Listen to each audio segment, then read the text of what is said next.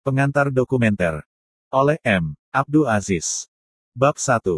Apa yang menghubungkan film dokumenter dengan dunia? Pemanfaatan kapasitas rekaman suara dan sinematografi untuk menghasilkan kembali, reproduce penampakan fisik atas sesuatu. Dokumenter memberikan kontribusi kepada bentuk-bentuk ingatan populer, ia menawarkan perspektif dan interpretasi atas isu-isu kesejarahan, prosesnya dan peristiwa-peristiwanya. Dokumenter sering dianggap sebagai rekaman aktualitas potongan rekaman sewaktu kejadian sebenarnya berlangsung, saat orang yang terlibat di dalamnya berbicara kehidupan nyata seperti apa adanya, spontan dan tanpa media perantara. Walaupun kadang menjadi materi dalam pembuatan dokumenter, faktor ini jarang menjadi bagian dari keseluruhan dokumenter itu sendiri, karena materi-materi tersebut harus diatur, diolah kembali lalu diurut secara kronologis. Bahkan dalam pengambilan gambar, berbagai pilihan harus ditelaah untuk menentukan pengambilan gambar, sudut pandang, pencahayaan dan lain-lain agar dapat mengantisipasi hasil akhir yang ditampilkan. Andrew Britton memperjelas hal tersebut lebih lanjut. Awalnya, dokumenter yang benar-benar bagus adalah yang bersifat analisis. Dalam pengertian, dokumenter menampilkan bentuk kenyataan yang bukan merupakan suatu kebenaran untuk ditelaah, melainkan sebagai suatu kenyataan sosial dan historis yang hanya dapat dipahami dalam konteks sumber penghasil dokumenter tersebut. Selanjutnya, dokumenter terkait bukan dalam artian terhubung dengan objektivitas, tapi secara aktif mengetengahkan suatu kasus melalui struktur dan pengaturan sudut pandang. Penting ditekankan bahwa, seperti film fiksi lainnya, dokumenter dibangun dan bisa dilihat bukan sebagai suatu rekaman realitas, tetapi sebagai jenis representasi lain dari realitas itu sendiri. Kebanyakan penonton dokumenter di layar kaca sudah begitu terbiasa dengan kode dan bentuk yang dominan sehingga mereka tak lagi mempertanyakan lebih jauh tentang isi dari dokumenter tersebut. Para penonton sering menyaksikan dokumenter yang dipandu oleh voiceover, berbagai referensi dari para ahli, saksi dan pendapat anggota masyarakat, set lokasi yang terlihat nyata, potongan-potongan kejadian langsung dan materi yang berasal dari arsip yang ditemukan. Semua elemen khas tersebut memiliki sejarah dan tempat tertentu dalam perkembangan dan perluasan dokumenter sebagai sebuah bentuk sinematik. Ini penting ditekankan, karena dalam berbagai hal, bentuk dokumenter sering diabaikan dan kurang dianggap di kalangan film seni karena seakan-akan dokumenter cenderung menjadi bersifat jurnalistik dalam dunia pertelevisian. Bukti-bukti menunjukkan bahwa, bagaimanapun, dengan pesatnya perkembangan dokumenter dalam bentuk pemberitaan, terdapat perubahan kembali ke arah pendekatan yang lebih sinematik oleh para pembuat film secara terpisah. Pendekatan tersebut sangat berhubungan dengan tradisi dan gaya dalam pembahasan ini. Walaupun jelas adanya bahwa konteks penyiaran dokumenter lebih luas, para pembuat film yang berkarya dengan corak lebih sinematik masih mencari kemungkinan yang lebih luas untuk pendistribusian film-film mereka di sinema, kalangan akademik dan insan perfilman sendiri. Apakah dokumenter itu? John Grierson pertama-tama menemukan istilah dokumenter dalam sebuah pembahasan film karya Robert Flaherty, Moana, 1925, yang mengacu pada kemampuan sebuah media untuk menghasilkan dokumen visual suatu kejadian tertentu. Meskipun memiliki dedikasi tinggi terhadap kemampuan edukatif dan demokratik dokumenter itu sendiri, Grierson sendiri sangat mengerti bahwa film adalah suatu bentuk yang relatif dan, secara tegas menyatakan bahwa, sinema bukanlah seni atau hiburan, melainkan suatu bentuk publikasi dan dapat dipublikasikan dengan 100 cara berbeda untuk 100 penonton yang berbeda pula. Bentuk dokumenter adalah suatu metode publikasi, sinematik, yang dalam istilah Grierson diartikan sebagai perlakuan kreatif dari keaktualitasan. Mendukung poin Briton terdahulu, Grierson mengemukakan bahwa proses pembuatan film yang aktual itu sendiri tidak tersusun dari apa yang mungkin dilihat sebagai kebenaran. Menurutnya, potongan gambar yang aktual harus dijadikan proses kreatif untuk mengungkapkan kebenaran dokumenter tersebut. Manipulasi materi yang sangat jelas ini merupakan suatu rekaman dan juga pernyataan tentang realita. Sebagai seorang penulis naskah dan sutradara, Bella Balas menyebutkan, Penyajian realita dengan media film pada dasarnya berbeda dari semua cara penyajian lain sehingga realita yang ditampilkan belum sepenuhnya lengkap. Realita tersebut masih dalam tahap pembuatan, sementara penyajiannya tengah dipersiapkan. Seniman kreatif tak perlu menyelami ingatannya dan mengingat apa yang telah terjadi. Ia benar-benar ada pada saat kejadian tersebut berlangsung dan turut ambil bagian di dalamnya. Karenanya, tetaplah penting untuk menyelidiki asal dan batas campur tangan dan manipulasi si pembuat film serta aspek-aspek umum selanjutnya yang tengah digali, dan mungkin diartikan ulang. Satu titik awal yang berguna adalah daftar kategori Richard Barsam yang ia sebut sebagai film non-fiksi. Daftar ini secara efektif menunjukkan jenis-jenis film yang dipandang sebagai dokumenter dan dengan jelas memiliki ide dan kode etik tentang dokumenter yang sama. Kategori-kategori tersebut adalah film faktual, film etnografik, film eksplorasi, film propaganda, cinema verite, direct cinema, dokumenter, pada dasarnya Barsam menempatkan dokumenter itu sendiri di luar kategori lain karena ia mengatakan bahwa peran si pembuat film dalam menentukan interpretasi materi dalam jenis-jenis film tersebut jauh lebih spesifik. Dengan kata lain, ia memandang dokumenter sebagai suatu media yang, di samping penggunaan potongan gambar yang aktual, tetap disebut sebagai bentuk yang dikonstruksikan.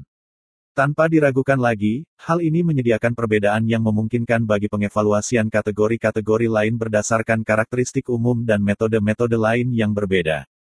Barsam mencoba menempatkan kategori-kategorinya untuk membedakan berbagai kegunaan potongan gambar yang aktual.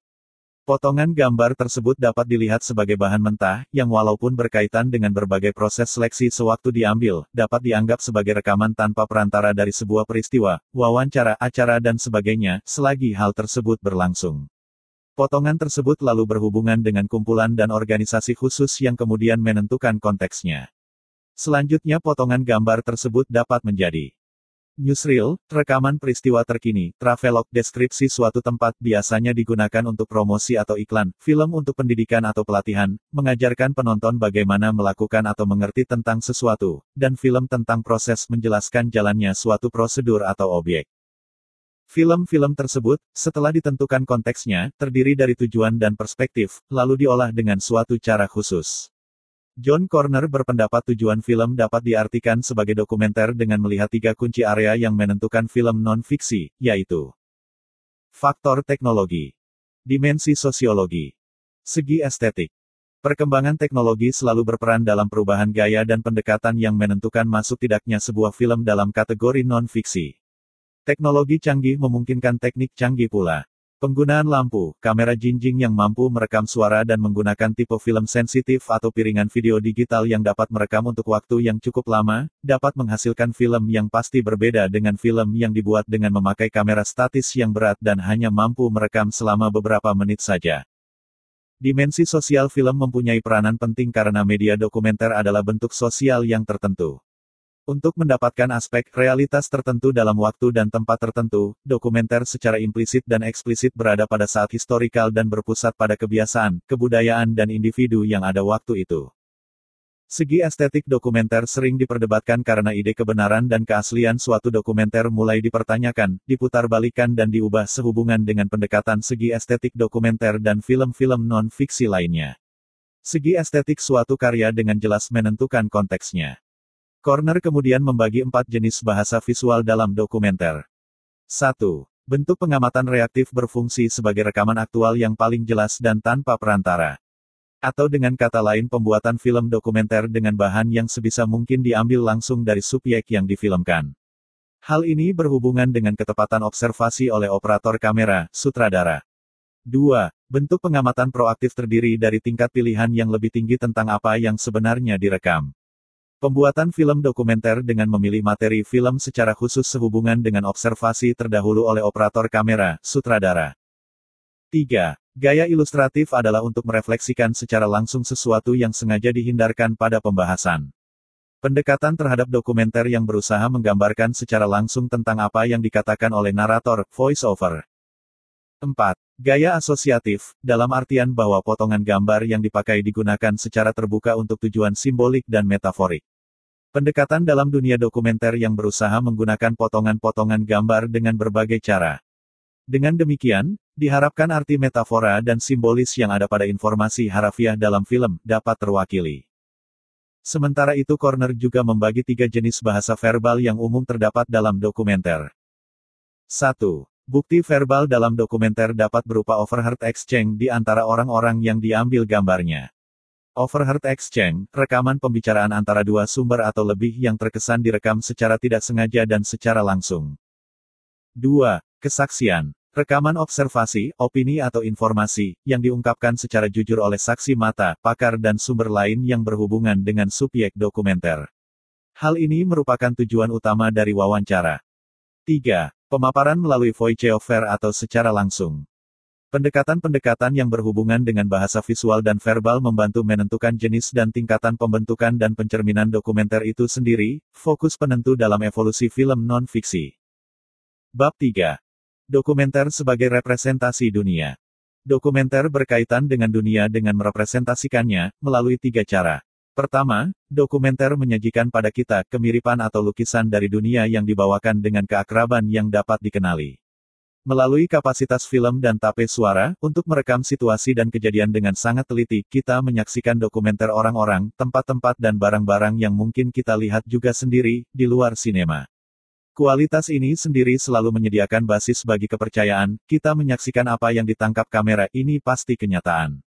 Kekuatan yang luar biasa dari image fotografi tidak bisa disepelekan, walaupun subjeknya terbatas karena, satu, sebuah image tidak dapat menyatakan semua hal yang ingin kita ketahui tentang apa yang terjadi, dan dua, image dapat diubah, baik sebelum maupun sesudah kejadian, secara konvensional maupun digital.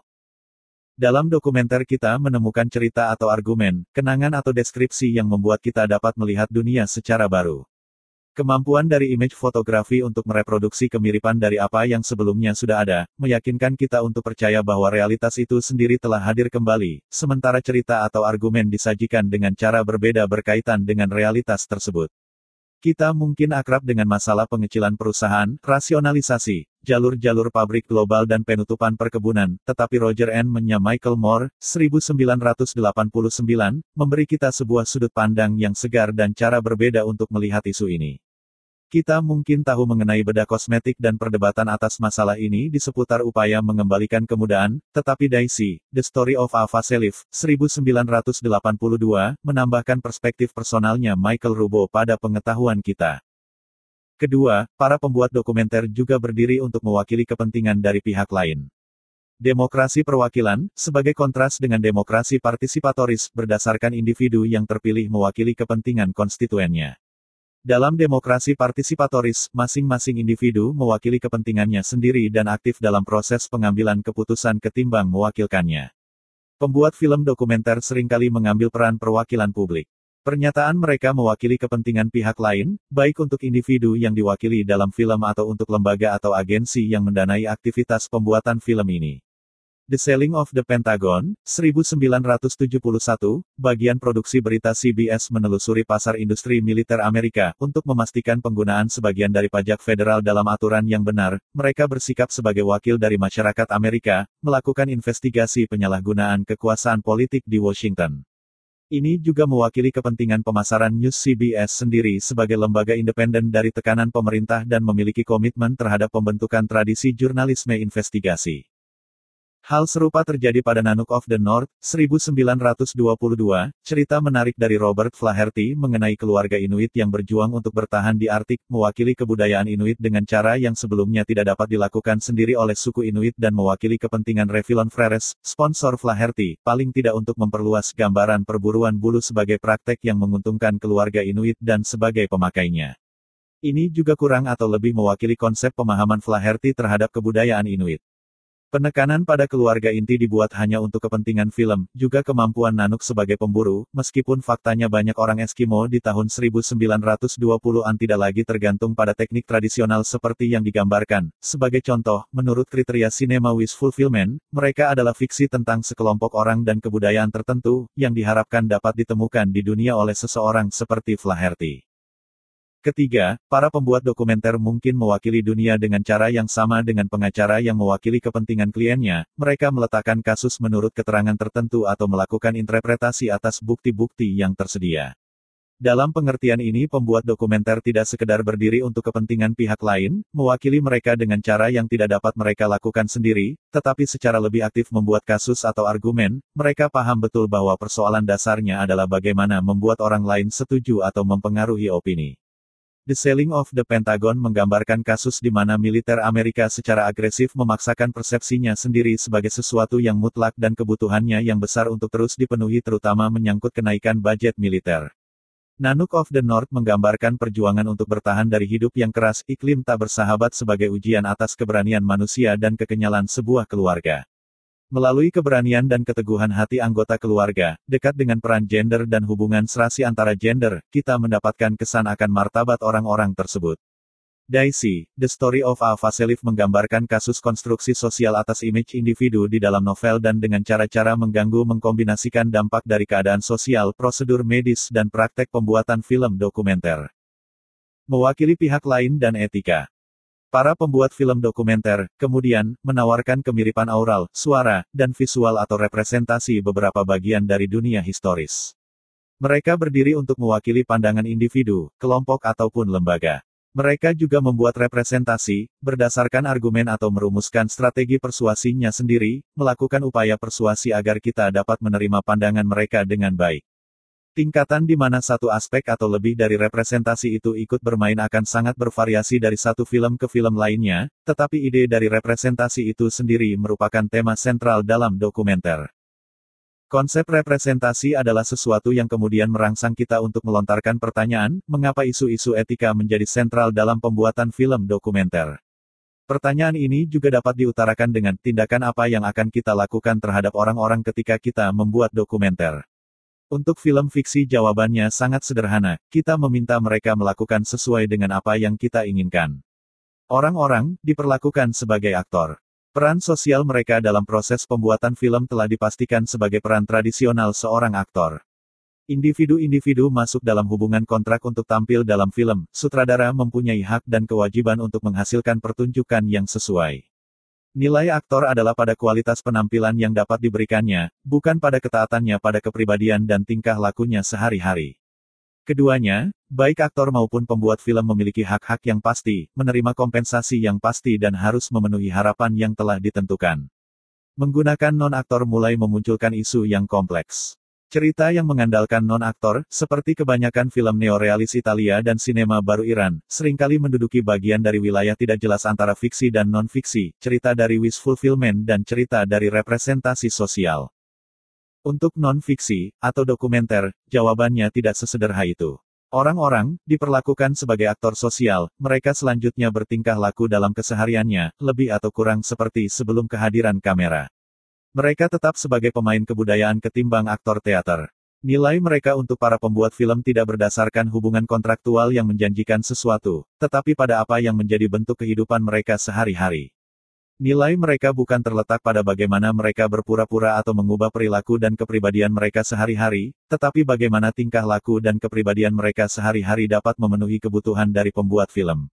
Satu kesamaan antara karakter-karakter dalam dokumenter dan aktor tradisional adalah bahwa pembuat film sering kali menyukai perilaku individu-individu yang tidak dilatih ini seperti sebelum ada kamera dan mempersilahkan mereka untuk menyampaikan sendiri kesan kompleksitas dalam pengertian yang dalam, sama persis dengan apa yang kita harapkan dari penampilan seorang aktor profesional. Hak sutradara untuk menampilkan adalah hak tersebut di atas, jika dilatih, akan mengancam kesan otentisitas di sekeliling aktor sosial tersebut. Tingkatan di mana perilaku dan kepribadian orang-orang dapat berubah selama pembuatan film dapat mengantarkan elemen fiksi dalam proses dokumenter, arti dari fiksi adalah mengarang atau membuat. Kesadaran diri, self-consciousness, dan perubahan perilaku dapat menjadi bentuk misrepresentasi atau distorsi di satu sisi, tapi hal itu juga mendokumentasikan bagaimana proses pembuatan film mengubah kenyataan yang akan direpresentasikannya. Sebagai contoh, seri dokumenter 12 jam tentang keluarga laut yang sangat terkenal ditayangkan PBS An American Family, Craig Gilbert, 1972, menimbulkan debat apakah perilaku laut dan hubungan antar anggota keluarga berubah karena proses pembuatan film atau memang seperti itu adanya yang dapat ditangkap kamera. Orang tua bercerai, anak mereka berterus terang mengakui dirinya gay, tindakan-tindakan mereka ini digambarkan dengan padat dalam seluruh drama dari seri tersebut.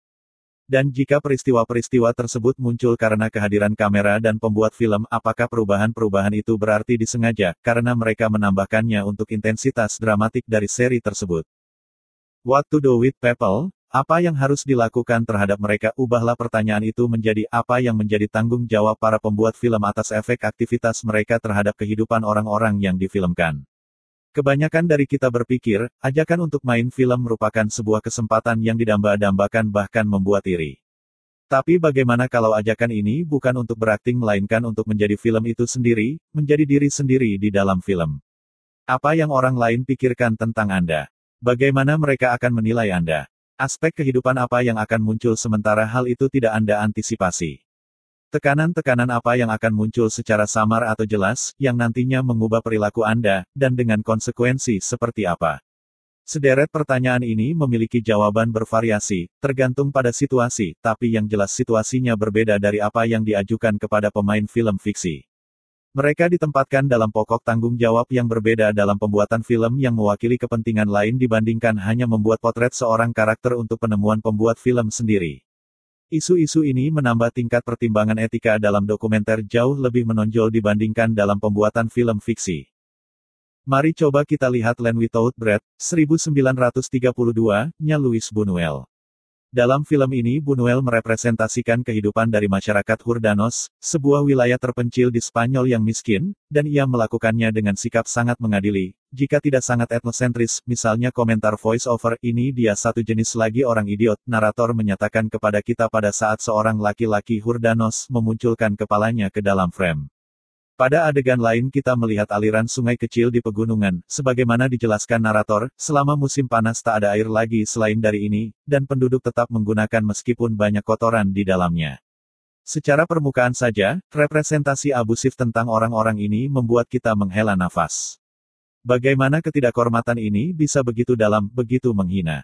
Begitu kecil penghormatan atas kesulitan dan penderitaan terhadap orang-orang yang harus menghadapi lingkungan yang tidak ramah dan sikap pembuat film yang tidak memilih untuk mengangkatnya jadi seperti legenda, kemuliaan dari orang tidak beradab, seperti yang dilakukan Flaherty terhadap Nanook. Di permukaan, Land Without Breath merupakan contoh dari kebanyakan reportase tanpa perasaan, bahkan lebih buruk dibandingkan dengan kerja paparazzi dengan membuntuti selebriti, atau misrepresentasi lain dalam film-film Mondo, seperti Mundo Cane, Gualtiero Jacopetti dan Franco E. Prosperi, 1965.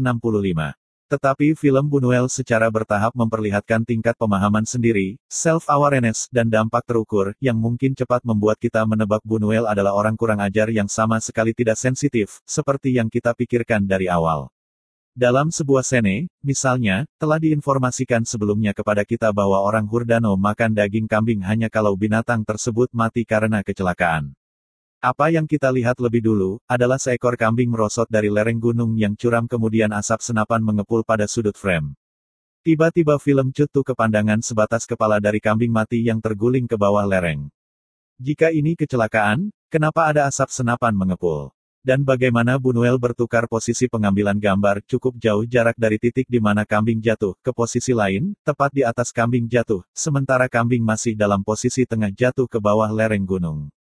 Representasi Bunuel tentang kecelakaan ini memberikan isyarat, ia memberikan petunjuk kepada kita bahwa ini bukanlah representasi faktual tentang kehidupan orang Hurdano seperti yang ia temukan atau ini adalah sebuah penilaian membabi buta terhadap kehidupan orang Hurdano, tetapi bentuk kritik atau penyingkapan dari bentuk-bentuk representasi biasa yang melukiskan masyarakat tradisional. Barangkali komentar dan penilaian dalam film tersebut merupakan bentuk karikatur dari jenis komentar yang ditemukan dalam jenis film travelog pada saat itu, dan di antara penonton potensial jenis film semacam itu. Mungkin juga Bunuel melakukan semacam sindiran pada bentuk representasi yang digunakan dokumenter yang terbukti memperkuat stereotip yang mapan sejak lama. Dari perspektif ini, Land Without Breath mungkin menjadi film dengan kadar politis tinggi yang menimbulkan banyak pertanyaan di seputar etika pembuatan film dokumenter itu sendiri. Dari perspektif ini juga, sound yang digunakan Bunuel pada tahun 1932, merupakan awal dan menjadi catatan penting untuk berhati-hati bila kita tetap berpegang pada kepercayaan kita secara harafiah, yakni pernyataan apa yang kita lihat dan kita dengar. Resikonya, kita kehilangan ironi dari Bunuel atau manipulasi dari Riefenstahl. Leni Riefenstahl membentuk pemujaan melalui gambaran tentang Partai Nasionalis Sosialis dan pemimpinnya, Adolf Hitler, pada rapat Akbar Nuremberg 1934 dalam filmnya Triumph of the Will, 1935, sebagaimana Bunuel membentuk gambaran jelek tentang orang Hurdano dalam Land Without Breath. Kita menerima yang lain sebagai representasi, jujur, dengan resiko yang ditanggung sendiri. Bunuel mungkin termasuk kelompok pembuat film yang pertama-tama melontarkan isu etika dalam pembuatan film dokumenter, tetapi ia sama sekali bukan yang terakhir. Etika ada untuk mengatur perilaku kelompok berkenaan dengan masalah-masalah untuk membedakan mana aturan berat atau ringan, atau seperangkat hukum, yang tidak mencukupi. Haruskah kita mengatakan terlebih dahulu kepada orang-orang yang akan kita filmkan, bahwa ada resiko membodohi diri sendiri atau akan ada banyak penilaian negatif terhadap perilaku mereka? Haruskah Ross McElway menjelaskan terlebih dahulu kepada perempuan yang akan ia filmkan, dalam Sherman's Marriage, 1985, bahwa interaksi sang perempuan dengan dirinya selama perjalanan ke selatan akan banyak penonton yang melihat mereka sebagai contoh kegenitan obsesi heteroseksual wanita selatan. Haruskah Michael Moore mengatakan kepada orang-orang Flint, Michigan, bahwa interviewnya dalam Roger and Ma akan membodohi mereka, terutama dalam membuat General Motor nampak lebih buruk lagi?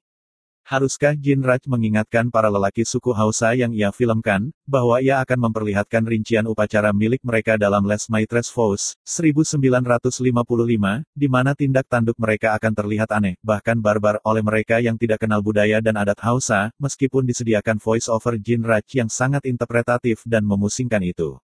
Haruskah tanya Balantine mengingatkan suami dari keluarga, berantakan, yang ia filmkan dalam The Things I Cannot Change, 1966, bahwa rekaman atas tidak taduknya dapat menjadi bukti legal yang dapat digunakan untuk melawannya, sebagai contoh ketika ia terjun dalam perkelahian jalanan. Pertanyaan-pertanyaan di semua poin ini menunjukkan efek tak terduga sebuah film dokumenter seperti diperlihatkan dalam representasinya. Pertimbangan etika harus dilakukan untuk mengurangi efek membahayakan. Etika menjadi ukuran dari cara negosiasi yang mendasari hubungan antara pembuat film dan subjeknya yang memiliki konsekuensi, baik terhadap subjek maupun penontonnya. Pembuat film yang menempatkan diri sebagai perwakilan tipe orang-orang yang pada awalnya tidak tahu atau tidak memiliki pengetahuan khusus tentang masalah-masalah atau isu kepentingan memiliki resiko mengeksploitasi mereka. Pembuat film yang memilih untuk mengamati kehidupan orang lain, tetapi tidak mencampuri terlalu jauh urusan mereka, memiliki resiko mengubah perilaku dan peristiwa, kemudian akan menimbulkan pertanyaan tentang reaksi manusia terhadap pengaruh luar. Pembuat film yang memilih bekerja dengan orang-orang yang sudah sangat akrab dengan mereka, menghadapi tantangan dari pertanggungjawaban yang setara atas representasi, walaupun ini berarti mereka harus mengorbankan suara atau sudut pandang mereka sendiri dan berbagi dengan orang lain. Caroline Strachan dan Alessandro Cavadini secara sadar mengadopsi penuh bentuk kolaborasi ini, menghilangkan posisi diri sendiri, self-effacing position, dalam film Toulouse, 1981, di mana mereka memutuskan bersama-sama segala macam, mulai dari subjek persoalan, hingga lensa kamera melalui dialog dengan masyarakat aborigin yang kasus perjuangan merebut kembali tanah leluhurnya menjadi inti sari film mereka. Alat uji untuk banyak isu etika ini adalah prinsip informasi diberikan untuk memperoleh izin, informate consent. Prinsip ini sangat diandalkan dalam antropologi, sosiologi, eksperimen medis, dan lain-lain, menegaskan bahwa partisipan dalam studi harus diberitahu konsekuensi yang mungkin muncul. Untuk mengundang seseorang bergabung dalam eksperimen medis penggunaan obat baru tanpa memberitahu mereka potensi bahaya sampingan, mungkin tidak membuktikan pengobatan yang efektif, tetapi pemberian pil tersebut melanggar etika medis. Seseorang mungkin bersedia menjadi partisipan, karena mereka tidak paham standar pengobatan, misalnya, tetapi mereka tidak akan diizinkan hanya dengan pemberian informasi dasar tanpa penjelasan rinci mengenai desain dan resiko dari eksperimen itu sendiri. Untuk mengundang seseorang berpartisipasi dalam film tentang keluarga mereka, pengangguran, kemungkinan kisah percintaan di abad nuklir, seperti penjelasan tujuan Ross McElway dalam Sherman's Marriage, atau mengikuti seseorang melalui proses mendapatkan ganti wajah seperti yang dilakukan Michael Rubo dalam Daisy, memperlihatkan isu-isu yang sangat mudah dipahami. Konsekuensi atau resiko apa yang akan diinformasikan pembuat film kepada subjeknya? Kalau diperluas pertanyaan ini menjadi, bisakah pembuat film bersikap jujur membuka maksud dan tujuan atau meramalkan kemungkinan dampak yang mungkin terjadi akibat film tersebut? Apa yang dimaksud praktek penipuan? Apakah bisa diterima upaya-upaya bohongan yang dilakukan perusahaan untuk memperoleh keuntungan dengan tetap menjalankan praktek-praktek perburuhan yang tidak aman? Apakah diizinkan oleh UU Perfilman, katakan, menggunakan kokain atau mencuri mobil untuk membuat dokumenter tentang pengusaha sukses yang sering kali stres atau tentang kelompok kriminal perkotaan? Apa kewajiban yang harus dilakukan para pembuat dokumenter terhadap sanak saudara dari subjeknya, terhadap penontonnya atau terhadap konsepsinya sendiri mengenai kebenaran? Apakah boleh membuat Miss Michigan nampak bodoh, dengan menanyakan opininya tentang kondisi ekonomi lokal, dalam kaitan yang tidak relevan antara kontes kecantikan dengan kerusakan yang diakibatkan penutupan pabrik mobil di Flint, Michigan, seperti yang dilakukan Michael Moore dalam salah satu sene, Roger and Me. Satu contoh konkret dari isu semacam itu terdapat dalam Hoop Dreams, 1994, di mana pembuat film mengikuti kehidupan pemain basket lokal, Arthur A.G. Arthur adalah salah satu dari dua remaja yang berharap dapat masuk ke NBA National Basketball Association, sebagai dasar film ini. Tetapi ketika Arthur berlatih di lapangan dalam foreground, kamera merekam ayahnya terlibat penjualan obat bius dalam backgroundnya. Haruskah pembuat film memasukkan scene ini dalam filmnya? Telah disetujuikah oleh Mer. AG, bahwa scene ini dapat menjadi alat bukti melawan dia di pengadilan. Untuk menjawab pertanyaan ini, pembuat film berkonsultasi dengan pengacara, yang akan menilai apakah image tersebut cukup detil untuk menjadi alat bukti di pengadilan. Diskusi ini juga melibatkan keluarga AG. Pembuat film harus siap bila ada anggota keluarga yang ingin scene tersebut dihilangkan. Hasilnya, keluarga termasuk Mer. AG merasa tidak keberatan dan tetap ingin scene tersebut dipertahankan, sesudah itu Mer. AG ditangkap atas tuduhan penjualan obat terlarang, peristiwa yang kemudian mengubahnya setelah bebas dari penjara, menjadi seorang ayah yang lebih bertanggung jawab.